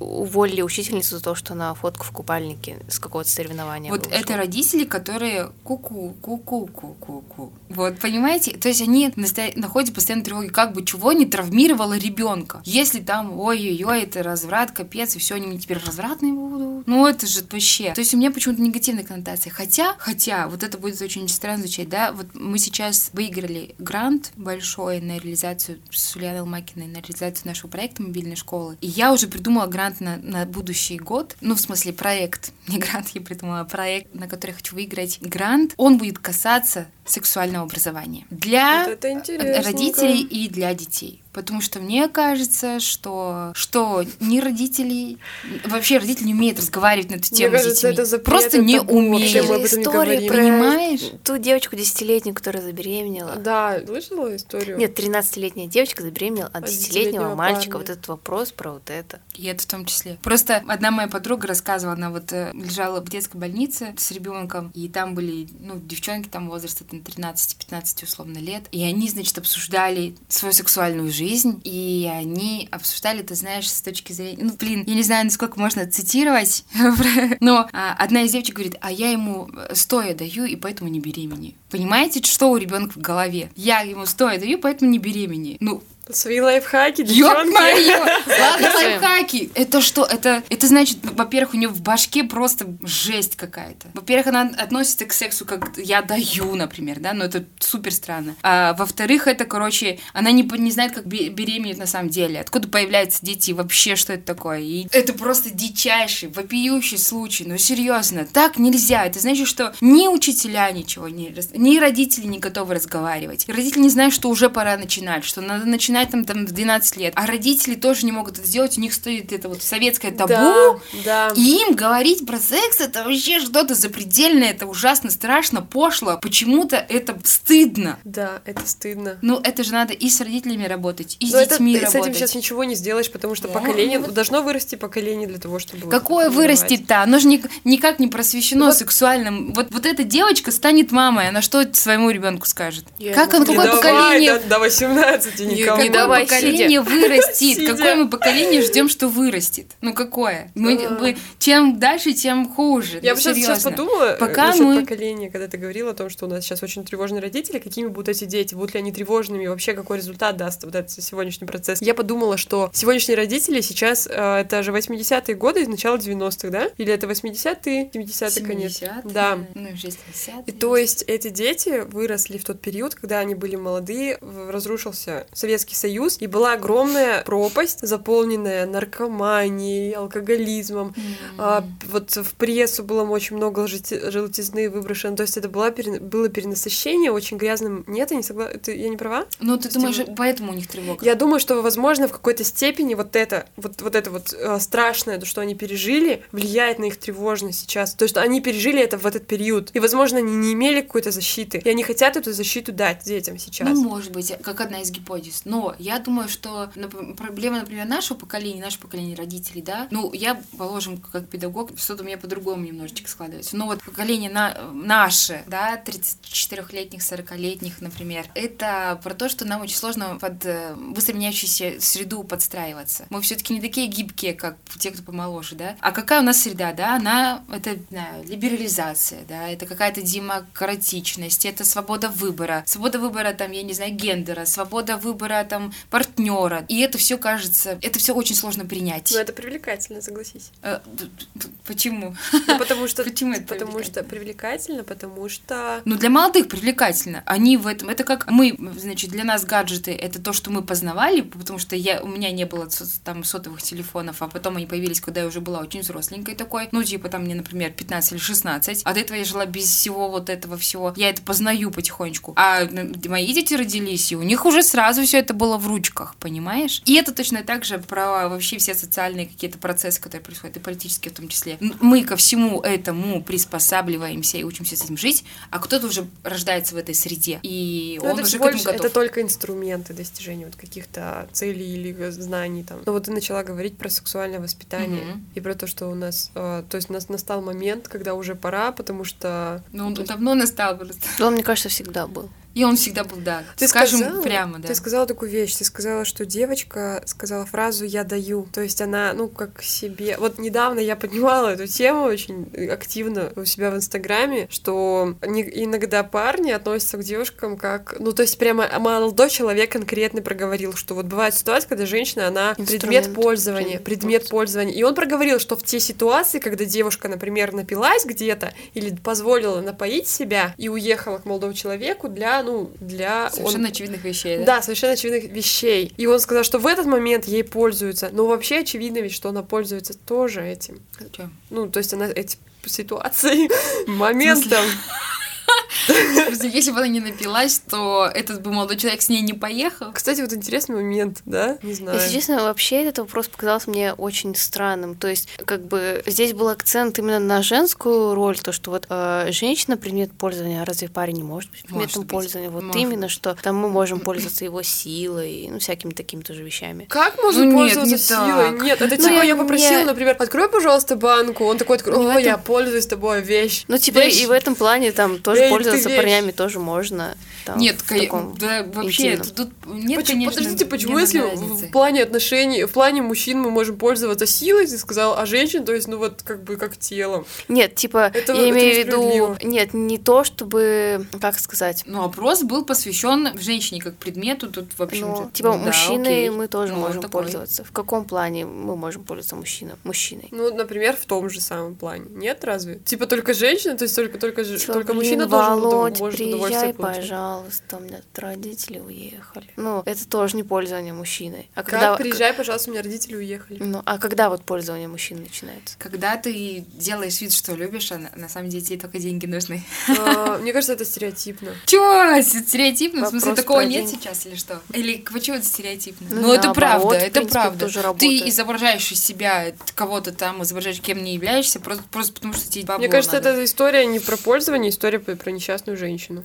И несчастного А мужчину. мужчина здесь счастливый раз? Вот есть такая, короче, Если песня. верить русским сериалам, А, то да. сейчас я вспомню. А я нашел другую, хоть не люблю, но целую. А когда я ее обнимаю, все равно о тебе вспоминаю. Это по- заменить... Вот оно, вот оно, я нашла... Ой, гештальт закрылся, спасибо, девочки. Вот я- Всё. я каждый раз думаю, а зачем ты нашел другую? И зачем ты ее как бы и целуешь, и обнимаешь, если ты все равно любишь не ее? В чем смысл? Ты несчастен. Женщина, которую ты не любишь, несчастна. Все трое человек несчастны. Но одна, положим, может, вот ей, у ней все хорошо. Но ты, ты множишь, множишь страдания. Не то, что там тебя просто там любимая женщина оставила, и я вот перегорю и, и, и- проживу. Страдай А сам. ты еще, короче, ты еще и находишь еще одну женщину и тоже делаешь ее несчастной. Зачем? То есть, подожди, это история про то, что человек не прожил свою ситуацию и готов... То есть, это, знаете, вот очень часто говорят, ну ты не забыл человека, ну замени кем-нибудь другим. Да, ты про это говоришь? Я вот Ну, про я это. Просто думаю, зачем вот он находится в отношениях, когда он даже обнимая и целуя, думает о другой. Ну ты зачем? Типа ты как Серьезно, спидом болеешь, и ты не вообще? говоришь о том, что ты болеешь спидом, и ты с кем-то спишь и заражаешь, и такой, я не хотела. Ой, ой, Нет, ой. ну тут и другая. Ну, в смысле, тут прямо он страдает, он же с этой женщиной, с нелюбимой, тоже страдает. Ну, зачем ты в этих отношениях находишься, дурачок? Думаешь, он этим пользуется ей, ей в эту минуту? Пользуется? Да, конечно. Лечить свои раны душевные. Ну, не факт, что она несчастна, потому что, возможно, он, ну, типа, просто... Бывает же такое, что, типа, стерпится, слюбится. Это вот про что? Вот стерпится, слюбится, это про что? Это про не наше время, наверное. Это когда в 12 лет тебя выдали замуж. Да, вот я тоже И потом ты такая, браки, Мать семерых детей, трое умерли от голода, четверо вроде ничего. Давайте выдавать их замуж. Все девочки. Ну, стерпится, слюбится, это что-то. Это не то, такое, да? Ну, так не надо. Мне кажется, не надо. Ну, если это про то, что вы что-то вместе проживаете, какую-то, ну, опять же, боль, беду или что-то, какое-то разногласие, вместе проживаете его, вместе проходите, то тогда да. А если это про то, что ты не любишь, но вот живи, и, может быть, когда-нибудь ты там полюбишь, скорее всего, ну, так не надо. Лена, с чем связаны вообще твои мечты и планы? Вот ты озвучиваешь э, о проектах, которые направлены на формирование понимания чего-то, что может помочь людям в будущем. Ты смотришь вперед настолько далеко? Ну, год это не, это не, не, не, бо- недолгая перспектива, мне кажется. Тем более, что уже, знаете, вот середина января, а проект это надо будет писать уже осенью. Как бы совсем вот время схлапывается. И, ну, вот в моем, вот, вот, вот в этом проектировании. А насколько далеко я могу смотреть? Ну, пока вот горизонт моего планирования, да, это поступление Кирилла. Ну, 4 года. Вот у меня есть 4 года. Я где-то их более-менее распланирую. Могу распланировать. Но не дальше. Но опять же, да, вот в связи с тем, что происходит на стране, и как это происходит стремительно, ты собирался спать, лег такой, читаешь телеграмчик, бамс, и там происходит что-то такое, что ты не ждешь, да, отставку правительства, думаешь, елки-палки. Четыре года это очень долго для России, очень долго. Неизвестно, что там Извини. будет через четыре У года. меня, кстати, был вопрос насчет насчет будущего твоих детей. Ты его вообще а, видишь в России? Пока я даже своего будущего в России не вижу. Серьезно, просто потому что вот происходит то, что происходит. То есть, возможно, Россия перестанет быть Россией, ты про это говоришь? А, нет, потому что, возможно, я не перестану быть в России, например. То мы, мы обычно про читу говорим, что вот э, какие планы для читы, и ты такая, о, возможно, России нет. Ну, блин, потому что в такие моменты становится страшно. Возможно, если бы я там реально жила одна и была там совершенно свободна, и... А чего то, ты наверное, меня боишься? не пугало. Будущего? Я боюсь будущего. Чего Как- именно? При каком будущем будут жить мои дети? В закрытой, там, совершенно какой-то, а, не знаю, авто- э, стране авторитарной и с порядком, где невозможно развиваться, или страшно сказать слово, или там э, нужно ходить и оглядываться постоянно. Нет возможности коммуникации с внешним миром, или а, нет возможности быть тем, кем ты хочешь быть, а, или принимать себя таким, каким ты есть, а нужно там соответствовать чему-то. Это очень страшно. Ты думаешь, есть такие предпосылки сейчас прямо? Мне кажется, Явные. что, что да. А, Мне кажется, что да. О, вот э, первый, блин, мы, мы не хотели про политику говорить, но история про, про то, что международное право теряет силу, это вот почему, почему, почему это для меня страшно, да? Потому что сейчас человек теряет, скажем так, достаточно прочные связи, которые раньше были, и с, с территории, например. Сейчас человек человек мира, благодаря там интернету, благодаря сотовой связи, благодаря карточкам банковским, да, А, то есть он может э, карточкой расплачиваться в любой стране, потому что можно любую валюту там, ну в смысле с карты снимется та валюта, которая тебе нужна. Благодаря разным программам и каким-то надстройкам там а, международным образовательным программам или там в рабочем, он человек мира, он и это даже и, и в экологии процессы эти нужны, когда ты осознаешь, что что ты отвечаешь за всю планету, ты один маленький человек, тем, что там смусоришь, это вообще влияет на всю планету. И это сознание и глобализация в этом смысле, в широком смысле, это позитивный момент, когда мы перестаем быть конкретно я, э, Лена, э, живу в Чите, а я, Лена, живу на планете Земля. И, и ты поэтому и относишься и к людям, которые там, я не знаю, разной национальности иначе, потому что они все становятся твоими соседями. Они все становятся тебе гораздо ближе, чем были раньше. А процесс, который происходит сейчас в нашей стране, когда мы поднимаем забра, ну, точнее, их опускаем, да, а поднимаем, выстраиваем стены, заборы, и мы всячески блокируем вот эту глобализацию, в хорошем смысле глобализацию, и мы всячески препятствуем тем процессам, которые уже начались, они неизбежны, и замыкаемся, и ограничиваем, начинаем ограничивать своих граждан внутри, это очень страшно. Я не хочу, чтобы дети, вот мои, по крайней мере, жили вот в этом закрытом каком-то пространстве. Я не вижу а, примеров успешной, развитой страны, которая закрыта. Я, вот если мне покажут, смотри, вот тут все закрыто, у них там суверенитет, у них там, не знаю, э, вот они выбрали только главенство, и у них вообще вот они за- закрылись, у них все классно, смотри, как классно. Люди там классно живут, там вообще все супер, здорово. Внутренняя политика и прежде всего, и вообще, и они там, не знаю, у них границы на замке и прочее, прочее, и ну, что угодно, да, что сейчас а, какие-то перспективы у нас видны. И у них все здорово. Я не вижу такой И, страны. ну, есть мнение, что чем меньше пространства, тем больше, ну, счастья вроде как у человека, потому что мирок маленький, и вот Ну, мирок может быть закреплено. маленьким, но Нет, открытым. я не про... А как ты будешь счастлив-то, если ты там двигаться никуда не можешь? Что, в клетке человек счастлив? Очень маленькое Ну, вот, пространство, если, очень верить, закрытое. если верить целому поколению, которое вот вообще Клеток? бесконечно говорит о том, что а раньше-то было как хорошо. А Раньше какая страна-то была? Где там про закрытые границы-то? Раньше Ну как? были ничего себе, я советский человек, это значит, я там полмира, это все мое. Это я, э, украинец мне брат, там, я не знаю, грузин мне брат. Это все, все, мои, все мои братья. Мы вообще, мы, ну, понимаешь? А сейчас какая у тебя идентичность? Ты с какие, я не знаю, ты можешь сказать. То есть я бы хотела, чтобы этот человек мира, как говоря с гордостью, что я из России, я россиянин, гордился Россией не потому, что там, э, не знаю, потому что так надо, потому что это про патриотизм, а потому что действительно он гордился страной, в которой вырос, там жил или живет, понимаешь? Ты гордишься Россией? Ты гордишься Я горжусь тем, ты людьми. людьми. Ну ты, ты гордишься тем, что ты вот вот. Вот ты давайте, россиянка. вот если э, у нас очень принято говорить, э, в смысле ассоциировать э, этот прием даже в речи такой есть, да, мы говорим Москва, там заключил Москвич. договор, подразумевая совершенно конкретных людей, которые там заключили какой-то договор, да, или там Россия там выступила с чем-то там, имея в виду, что Россия сама-то вообще не, не выступала, а конкретные люди там выступили с каким-то заявлением, не Россия. Так вот, если я говорю, горжусь ли я Россией именно как страной, то, конечно, я... Нет, я люблю Россию. И я горжусь ее людьми, да, которые здесь живут. Особенно, особенно сейчас, когда вот начинаешь заниматься всякими общественными делами, узнаешь, какие люди вещи делают невероятно. Вот на- Но горжусь ли я тем, э, теми решениями, да, которые там сейчас принимаются? Нет, они меня пугают. Они меня пугают. Отлично. Хорошо, что на что-то пугает, да? Это заставляет нас, мне кажется, задумываться. У меня, короче, был вопрос про... У меня был вопрос про твои татуировки, потому что я не то чтобы так считаю, в смысле, я так не считаю, но вот некоторые мамы, например, могут подумать, вот, да у нее же есть татуировки, да какое, например, подает своим детям. Слышала такое, наверное, да? Может, было?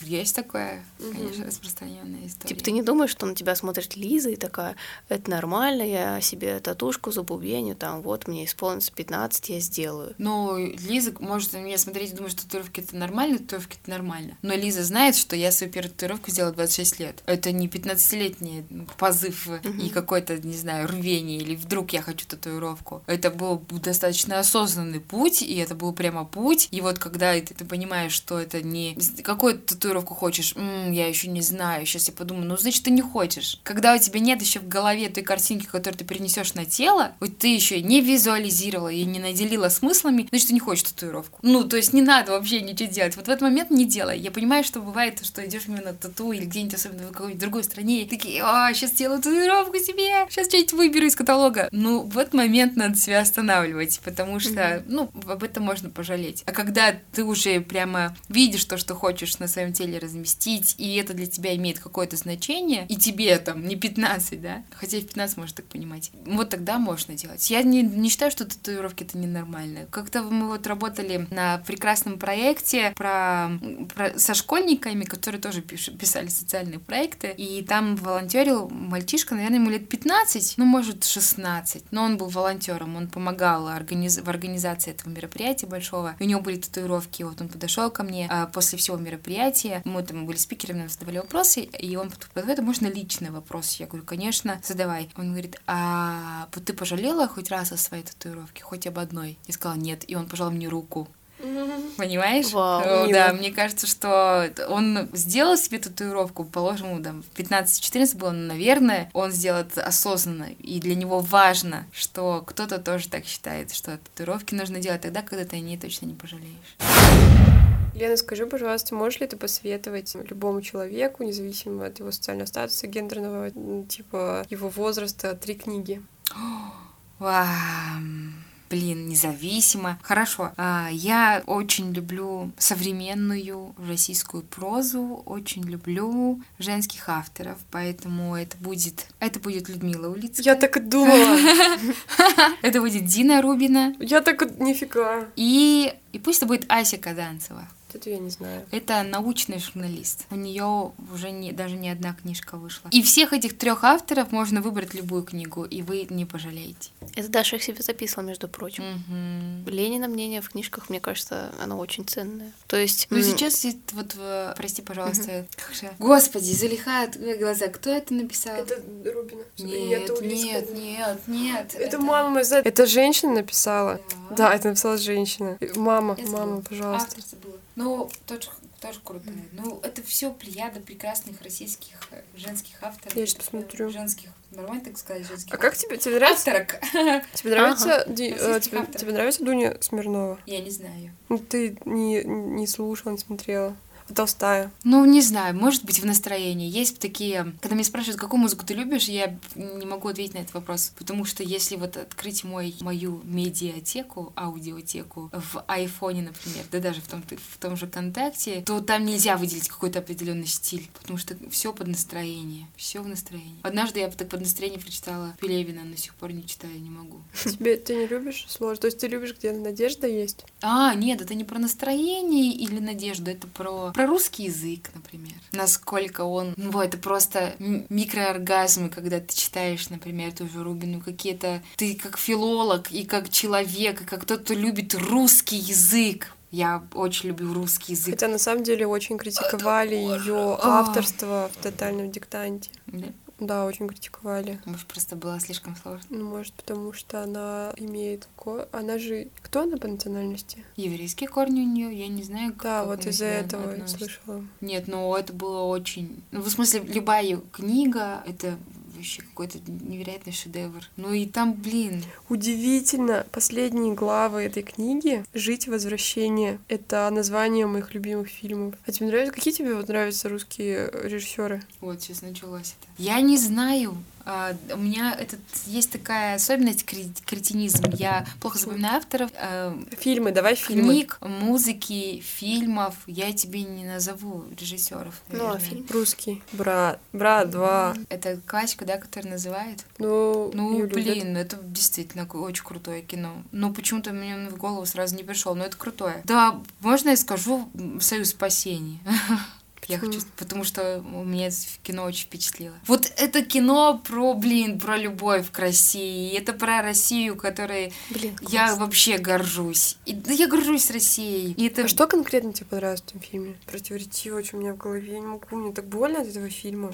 Мне тебе больно от этого фильма? Почему? Мне больно, потому что каждый из героев, которые представлены, каждый а, верит во что-то большое. И кто-то из них просто разбивается скалу и тонут. И тонут, Мгм. ну, навсегда. Ты что ожидал? Я просто думала, что будет, ну, здесь не будет именно у... Короче, вот, например, есть фильм «Звезда пленительного счастья», там рассказывается именно вот о наказании уже факте. То есть, ну, и в какой-то степени о том, что происходило уже здесь. А здесь рассказывается о вот этой вот, и об этой самой звезде пленительного счастья. Вот она раскрывается в фильме «Союз спасения». О том, что вот люди верят, о том, что создается... Короче, вот у Достоевского было, что есть один процент людей над, а 99 — это под. И вот те, кто над, они решают все, что управляют полностью всем, что вот внизу. Что вот этот один процент, они такие, мы здесь, а на самом деле они часть вот этого 99. М. Поняли меня или нет? Странно объяснила? Немножечко странно.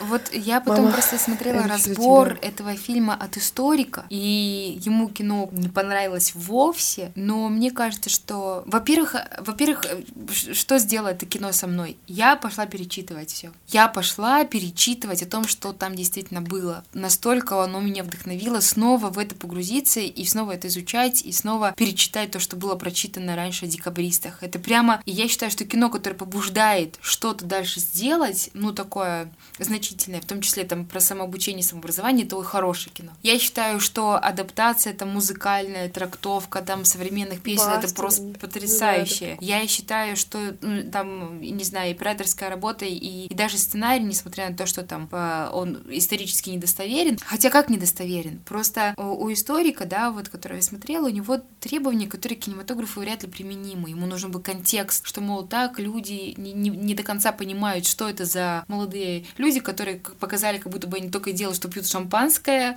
и балдеют, а потом выходят на площадь. С чего бы вдруг? Нет контекста. Но в кинематографе, если показать контекст, это как бы Мне очень кажется, странно. это очень сильная метафора, потому что он даже проговаривает, сейчас мы выпьем шампанское и вот погибнем. Кто это? Греки? Кто, к- м, Древней Греции так правители делали, когда они совершали самоубийство, они выпивали вина и умирали. То есть это как будто бы большая метафора, то что вот, знаете, фильм разделен на две части. Момент вот это пира и момент смерти, который Ну, просто каждый, тянется видишь, вот находит так. свои смыслы. Это же очень круто. То есть мне и мне и этого историка, критикующего фильм, было очень интересно слушать, потому что это дополнительные детали к образам, которые я себе нарисовала. И это классное кино, да? Вот это первое. Я вспомнила, что по впечатлениям, под, по впечатлениям, по отпечатку, который на, на меня кино наложило, я могу назвать только «Сибирский цирюльник» из российского кино, которое вот прям бам! И меня поразили. Может, я была тогда слишком молода или очень впечатлительна, но я до сих пор помню сцены «Сибирского цирюльника». Я до сих пор беззаветно люблю Олега Меньшикова, потому что вот тогда он был в этом кино. Даже не «Покровский ворот», ничего этого. Вот именно «Сибирский цирюльник», с, с него начался для меня Олег Меньшиков. И я помню, как сцены, даже детали, да, как там выкатывается яблочко из кладовки. Ну, вот, вот настолько меня поразило вот тогдашнее вот это кино. И, и сейчас, и сейчас вот такое же по масштабам ощущение. Это прям очень круто. Хотя я помню «Территория». Что за фильмы ты называешь? Я не знаю такие. «Территория». Его привозили на наш э, кинофестиваль. Его даже представлял один из э, актеров, который снимался в главной роли. А, тогда нет, я просто подумала, ты сейчас говоришь про документальное кино, которое иркутские режиссеры сняли Нет, про лес. а, Нет. Это по произведению Олега Куваева, это и это тоже очень.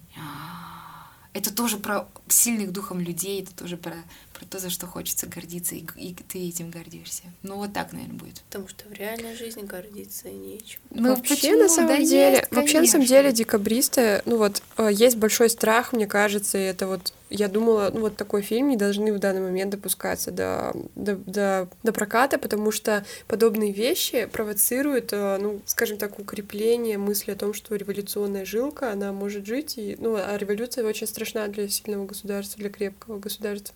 Для любого государства революция страшна. Ну, революция э, не страшна для того, которого уже почти нет государства, мне кажется. Ну, потому что она как будто бы требует этого. Разве не наоборот? Классно же. Ну, типа, знаешь, я думаю, что рома... э, то есть романтизация вот этого способа мышления, как давайте сейчас все вот Ну, вот в фильме наладим. нет такого же, блин. Да есть, есть. Да нет, во факту-то...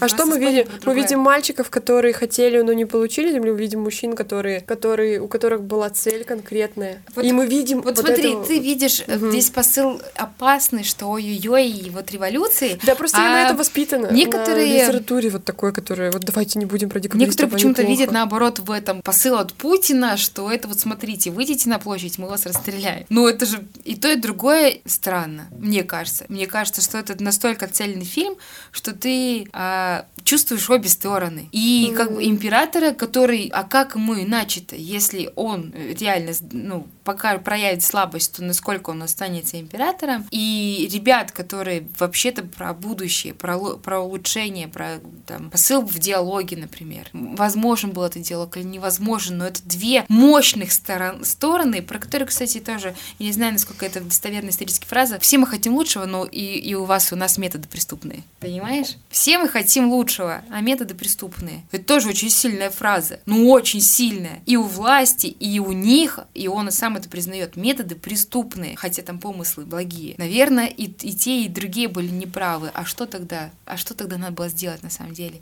Кто тогда как Наверное, это все должно было произойти, же, потому что благодаря все-таки декабристам у нас город таким является, какой он сейчас есть, хотя бы благодаря прямым улицам, некоторым постройкам и вообще образовательной среде, которая... Нет, не среде образовательной, как нужно правильно сказать. Ну вот доля образования, которую они дали нам. Конечно. Но не думаю, что тут можно усмотреть как-то фатализм, что, что это должно было случиться, чтобы Нет, нет, повезло. я не говорю о том, что должно было случиться, что тебе повезло, но хотя больше, наверное, Александр... Александровский завод...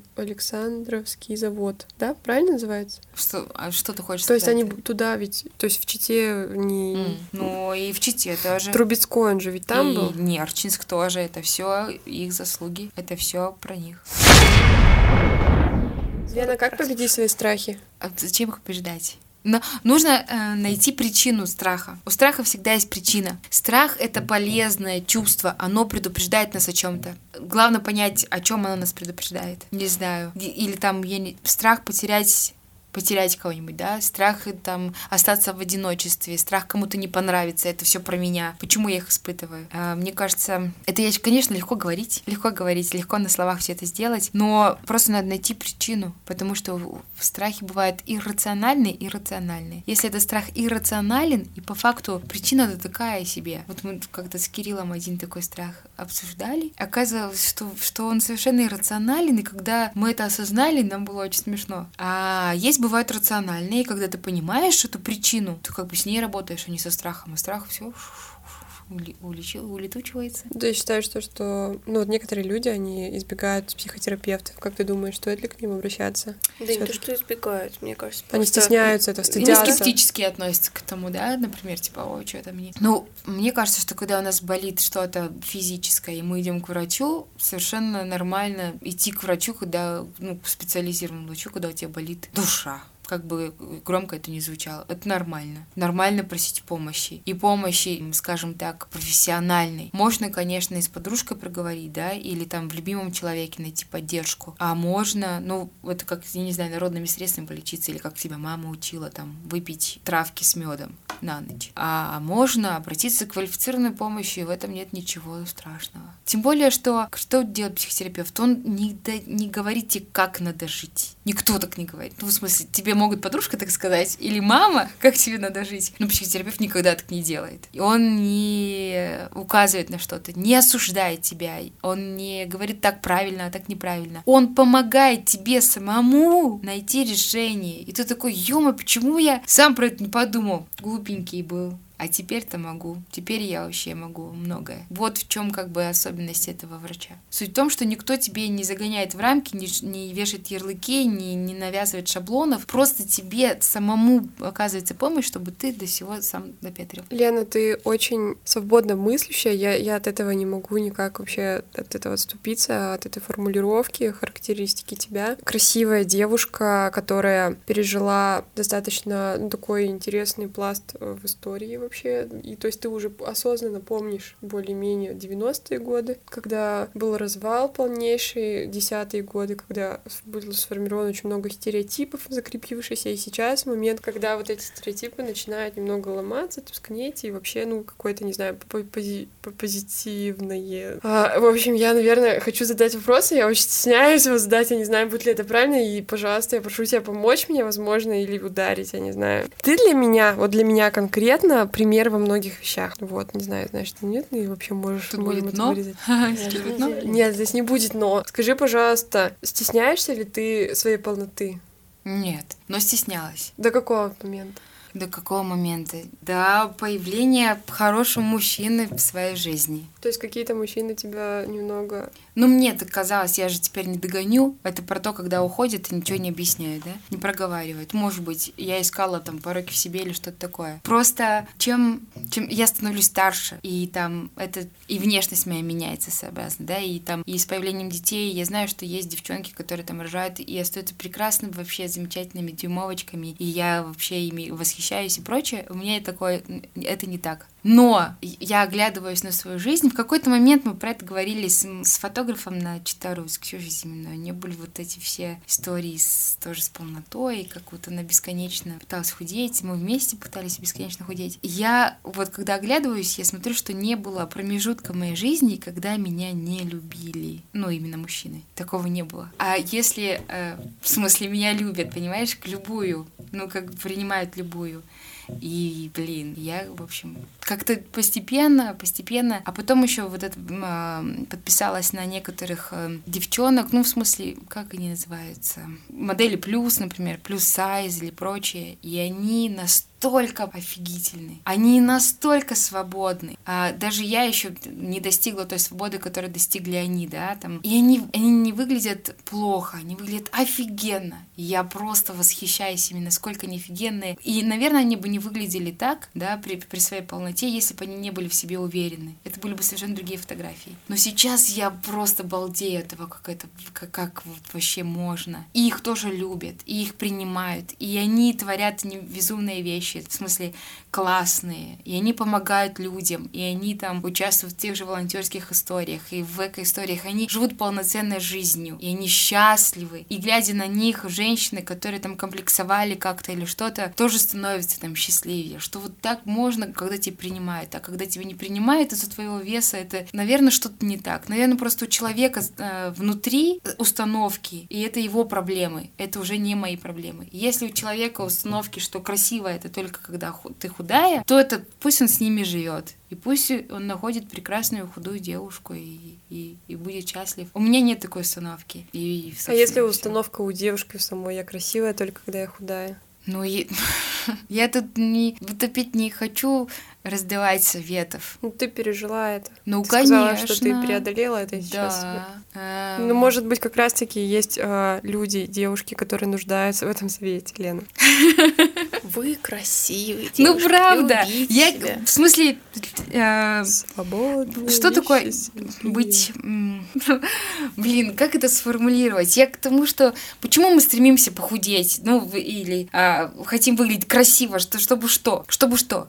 Если Конечно, это самый главный мотиватор понравится. Понятное дело, что если мне нужно по здоровью, например, это сделать, да, то есть э, у меня проблемы со здоровьем, и я поэтому мне нужно там сбросить вес, или когда ты там беременеешь, у тебя есть столько лагов, как несколько килограммов, которые ты можешь набрать, а больше не можешь, потому что тебе будет уже тяжело, этому грозит всяко разное а, осложнениями, да, при беременности. Тогда тебе тоже нужно будет обязательно как-то прийти в форму. Ну, то есть разные могут быть установки, но, но в 90% случаев это чтобы понравиться, чтобы быть любимой. Так вот, любимой можно быть, и я там принимаю доказательства, в каком весе ты не находился. Ну, и чтобы тебя уважали и принимали, и ты, и ты чувствовал себя счастливым человеком, ты можешь быть в любом весе. Просто это про принятие себя. Я вообще это, во мне это вот недавно, скажем, стало так мне это совершенно. Я э, четко это даю прямо себе. Ну, в смысле, я это осознаю, что это случилось недавно. И это вот Ульяна как-то отметила тоже. И очень много поменялось. Ну, когда ты по себя принимаешь таким, какой ты есть, очень многое меняется. Лена, мы благодарим тебя за приятные, замечательные слова. Честно говоря, вот я получила большое удовольствие во время Я тоже, я прям, прям отдохнула. Я прям зарядилась. Как будто книжку большое. хорошую прочитала. Да. И у нас в гостях была журналистка, в бывшем коммерческий директор информационного портала, о котором мы не говорили, возможно, даже к счастью, ведущий специалист пресс-службы горнодобывающей компании, эко-активистка, мама двоих замечательных прекрасных детей, чрезвычайно сильная духом и свободная женщина со светлым умом, Леночка Романова. Спасибо тебе Спасибо, большое. Как у тебя дела? Все хорошо, стало лучше. Запньюз подкасты. подкасты. Это был подкаст на Запньюз. Ищите нас и слушайте ВКонтакте, SoundCloud, Google Подкаст и Яндекс Подкаст.